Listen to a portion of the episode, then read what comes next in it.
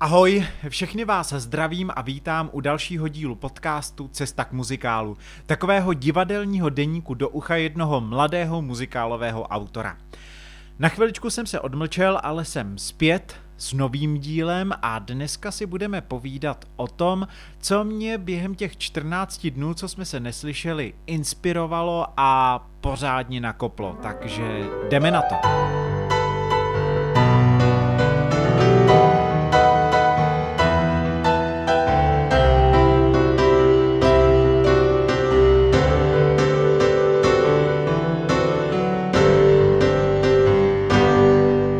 Co si budeme, dnešní doba je složitá. Většina z nás je zavřená doma, někteří z vás na home officech, jiní stejně jako já vedou své studenty skrz distanční výuku přes počítač, webkameru, což musím říct, že v našem oboru herectví je teda dost komplikovaná záležitost, ale eh, nezoufám, bude zase líp, pevně v to věřím. No, já jsem říkal, že vám dneska budu vyprávět o tom, co mě inspirovalo a nakoplo. Samozřejmě každý muzikálový herec, autor, režisér by měl mít přehled o tom, co se ve světě muzikálu, děje. A teď nemyslím jenom svět muzikálu jako žánru, ale samozřejmě myslím svět jako svět. Eh, neměli bychom žít jenom v té naší malé české kotlině, ale měli bychom i vědět, jak se dělá muzikál třeba v Německu, v Rakousku, Francii, anebo samozřejmě v těch anglosaských zemích, jako je Velká Británie nebo Amerika, Spojené státy, eh, které jsou vlastně na špici tohoto žánru a které přináší nové a nové věci. Kdybyste se mě zeptali, kdo je mým vzorem, koho bych rád následoval, tak zcela upřímně vám musím říct, že nevím. Já asi v tuhle tu chvíli a vlastně ani v předchozích chvílích, možná ani v budoucnu, jsem nikdy neměl vyloženě autora, v jehož šlépějích bych chtěl kráčet. Samozřejmě, že jsem se snažil vzdělávat a nadále se snažím vzdělávat v žánru jako takovém a nechal jsem se mnohdy inspirovat nejrůznějšími muzikály, ale nedokážu říct, kdo je pro mě taková ta největší topka. Jako muzikálový autor i režisér samozřejmě vzhlížím k takovým těm milníkům muzikálu jako takového, ať už to je My Fair Lady, West Side Story, Jesus Christ Superstar, Bídníci, to všechno jsou ale muzikály, které jsou vlastně notoricky známé i amatérské veřejnosti. Málo kdo už třeba ale zná nebo je schopný výjmenovat eh, muzikály Stevena Sondheima, které určitě stojí za zhlédnutí. A když už si někdo na Stevena Sondheima vzpomene, tak eh, většinou jmenuje Svinyho Toda. Ale on toho napsal mnohem, mnohem víc a podle mého dokonce mnohem víc zajímavějších muzikálů, než je zrovna Sweeney Todd a tím nechci nijak Sweeneyho Toda schazovat. Pak samozřejmě existují také takové milníky už relativně moderní doby, eh, které posadili diváky Broadwaye na zadek vyloženě, když to tak řeknu, přibyli je do židlí a které se staly obrovským hitem. Jsou to třeba muzikály Rent, což bylo takové zjevení. Podobným zjevením potom eh, v tom prvním desetiletí 21. století eh, bylo Probuzení jara. Já sám si pamatuju, když jsme se o tomto muzikálu učili ještě na Janáčkově akademii, tak nebyl nikdo, z mých spolužáků, včetně mě, kdo by si jednou v tomhletom muzikálu nechtěl zahrát. A musím říct, že mnoha z nás se to nakonec povedlo a v probuzení jara jsme si zahráli. Já osobně dokonce roli, o které jsem snil už od začátku Morice Štífla a jsem za to opravdu rád. No a jeden takový milník podobný tomu probuzení jara přišel také kolem roku 2015 a ten muzikál se jmenuje Hamilton.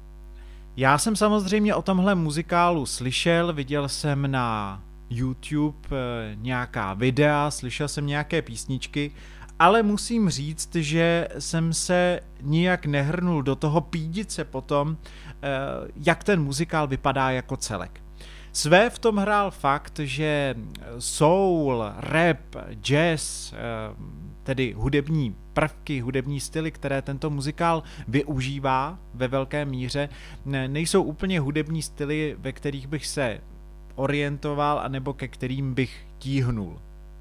Navíc, to se vám musím přiznat, a vlastně už jsem to říkal i v minulých dílech, eh, já jdu dost často proti proudu, takže mám pocit, že ve chvíli, kdy se něco stane obrovským hitem, tak já se tomu tak nějak bráním a snažím se, eh, snažím se vlastně eh, hledat spíš něco jiného, na co třeba ty diváci zas až tak nekoukají. No, ale teď zpátky k Hamiltonovi. Samozřejmě jsem věděl, že se jedná o bezesporu kvalitní dílo, přeci nějaký brak šmuk by nemohl pobrat tolik centony, kolik pobral právě ten Hamilton, ale nevěděl jsem úplně, o co se jedná.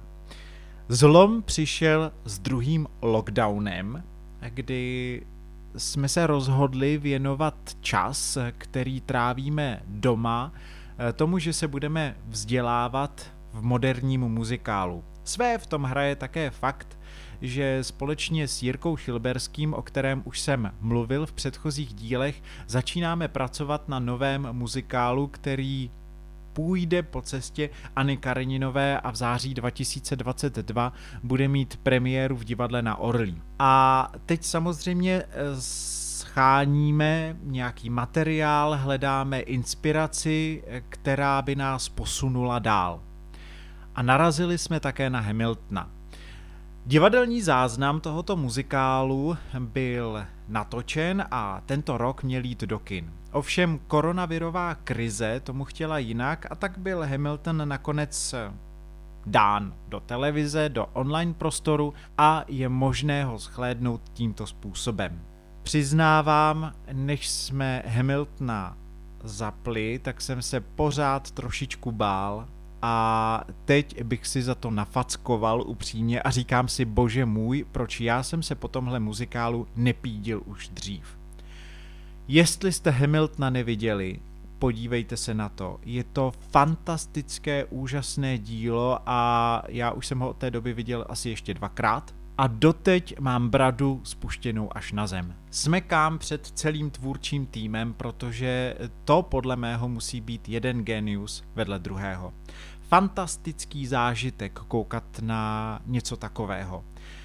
Ale pravdou je, že po schlédnutí takového díla máte nejdřív husí kůži, já třeba i slzy v očích, z toho, jak jsem dojatý, že někdo něco takového udělá a pak přijde ta chvíle, kdy je mi hrozně líto, že něco takového nevznikne tady v České republice. Není to snad proto, že bychom ten materiál eh, tady pro uvedení takového muzikálu neměli, ale celá ta situace tady v České republice ohledně muzikálu je podstatně komplikovanější. Pojďme se na to podívat. Když se podíváte na historii tohoto muzikálu, tak zjistíte, že prošel dlouhou cestou. Že začínal jakými si workshopy, které samozřejmě trvaly delší dobu. Díky těm workshopům vzniklo nějaké dílo, které se dostalo na off-Broadway a z té off-Broadwaye se teprve dostal tento muzikál na tu hlavní Broadway. To znamená, že tenhle muzikál prošel vlastně několika letou cestou, kdy se zjišťovalo, co funguje, co nefunguje. Lidé, kteří se na vzniku tohoto muzikálu podíleli, spolu trávili mnoho, mnoho času. Zjišťovali, co je dobře, co je špatně, co je tam navíc, co je naopak potřeba dovysvětlit a tak podobně. Ta práce vlastně nebyla nijak uspěchaná. Navíc zkoušení muzikálu, ať už na Broadway nebo na West Endu, to není stejné jako tady u nás v České republice. Tam se zkouší několik měsíců. Eh, ti lidé na to mají podepsané smlouvy, pak se udělá teprve ten cast, který půjde před ty diváky a v tom divadle se potom třeba po dalších několik sezon hraje jenom tenhle titul. Během toho, co se hraje tento muzikál, tak se samozřejmě ty casty ještě vymění, ale eh, zatímco se mění ten cast, tak ten původní hraje a ten nový nastudovává a pak si všechno zkouší eh, na nečisto, v kostýmech, ve scéně a podobně, aby byl schopný ten původní cast, to původní obsazení dokonale nahradit a divák neměl pocit, že o něco přichází. To jsou věci, které tady v Čechách vlastně nefungují. Teď to neříkám, prosím vás, jako žádnou kritiku, prostě my to tady máme nastavené jinak. Když se na to tak podíváte, tak eh, ať už se jedná o oblastní divadla, která se věnují muzikálu, a nebo těm soukromým produkcím, tak prostě na nastudování muzikálové inscenace máme většinou nějaké dva měsíce. Co se oblastních divadel týká, tak se samozřejmě zkouší v rámci nějakých 4 až 5 hodinových zkoušek, večer se pak normálně hraje. Když se nehraje, můžou být eh, dvoufázové zkoušky, to znamená, že se zkouší ráno, ráno, ráno a dopoledne až odpoledne a pak, že se zkouší odpoledne až na večer. Oblastní divadla ale samozřejmě musí ctít také nějaký ten rozvrh, na který dávají pozor všichni odboráři. Takže eh, v oblastních divadlech nemůže jen tak fungovat to, že máte zkoušku od 10 do 2 a protože víte, že je potřeba pokračovat dál, tak se rozhodnete, tak budeme mít tu zkoušku do 6. Ne, podle odborů prostě musíte mít pauzu, což tedy znamená, že my jsme třeba mývali zkoušku od 10 do 2 a pak byla zkouška od 6 do 10 a mezi tím byly 4 hodiny. 4 hodiny, které využilo mnoho kolegů k tomu, že šlo učit na základní uměleckou školu, Někteří eh, to využili pro další přípravu, někteří, když už měli třeba nastudováno, měli prostě čtyři hodiny plonkového času, který museli nějak zabít. Eh, tím, že mnoho externistů třeba nebylo ještě ani z toho oblastního divadla a nebylo ani z toho města, tak eh, vlastně se nemohli vrátit třeba zpátky domů a museli čtyři hodiny někde přebývat, což je samozřejmě dost komplikované a těžké. Když se podíváte potom do soukromých produkcí, tak i soukromé produkce samozřejmě fungují v rámci několika hodinových zkoušek. Tam už samozřejmě tím, že jste tam dobrovolně, ten princip je vlastně trošičku jinačí, tak to znamená, že vy sice několik hodin zkoušíte, ale protože jste soukromník, protože jste OSVČ, tak nehrajete jenom v tom jednom muzikálu, hrajete i v dalších muzikálech a dost často nemůžete být tedy na všech zkouškách. Hm, takže eh, mnoho herců, tanečníků, ať už, je to, ať už to jsou představitelé hlavních, vedlejších rolí, anebo kompeny, eh, prostě je tu a tam na zkouškách. Někdy na zkoušce je, někdy není. Eh, dneska je tam moje alternace, zítra tam budu já, pozítří zase moje alternace, protože já musím být někde jinde a tak podobně. Prostě složenky se neptají. Ale to se samozřejmě podepisuje na, na tom, co se tu může a co se tu nemůže dělat. Ve chvíli, kdy máte ty podmínky třeba tak jako na tom West Endu nebo na té Broadwayi, kdy doopravdy zkoušíte jenom tu jednu jedinou věc a jste za to placení, tak samozřejmě pak můžou vznikat takováhle díla. No a pak je tu také druhá věc. Když se podíváte na toho Hamiltona, proč se stal takovým zjevením. Je to tím, že on prostě šlápl do neznáma. Využil hudební styly, které se v muzikálu běžně nepoužívají, využili je ve velké míře, eh, začal pracovat také s tím, že třeba otce Ameriky, všechny eh, ty eh, vojáky, kteří bojovali za nezávislost a nakonec stanuli v čele Spojených států amerických nově vzniklých, tak stvárňují v Hamiltonovi lidé různé barvy pleti i přesto, že původně to byli Běloši. Takže to je zajímavý pohled na historii, možná pro někoho do té doby kontroverzní.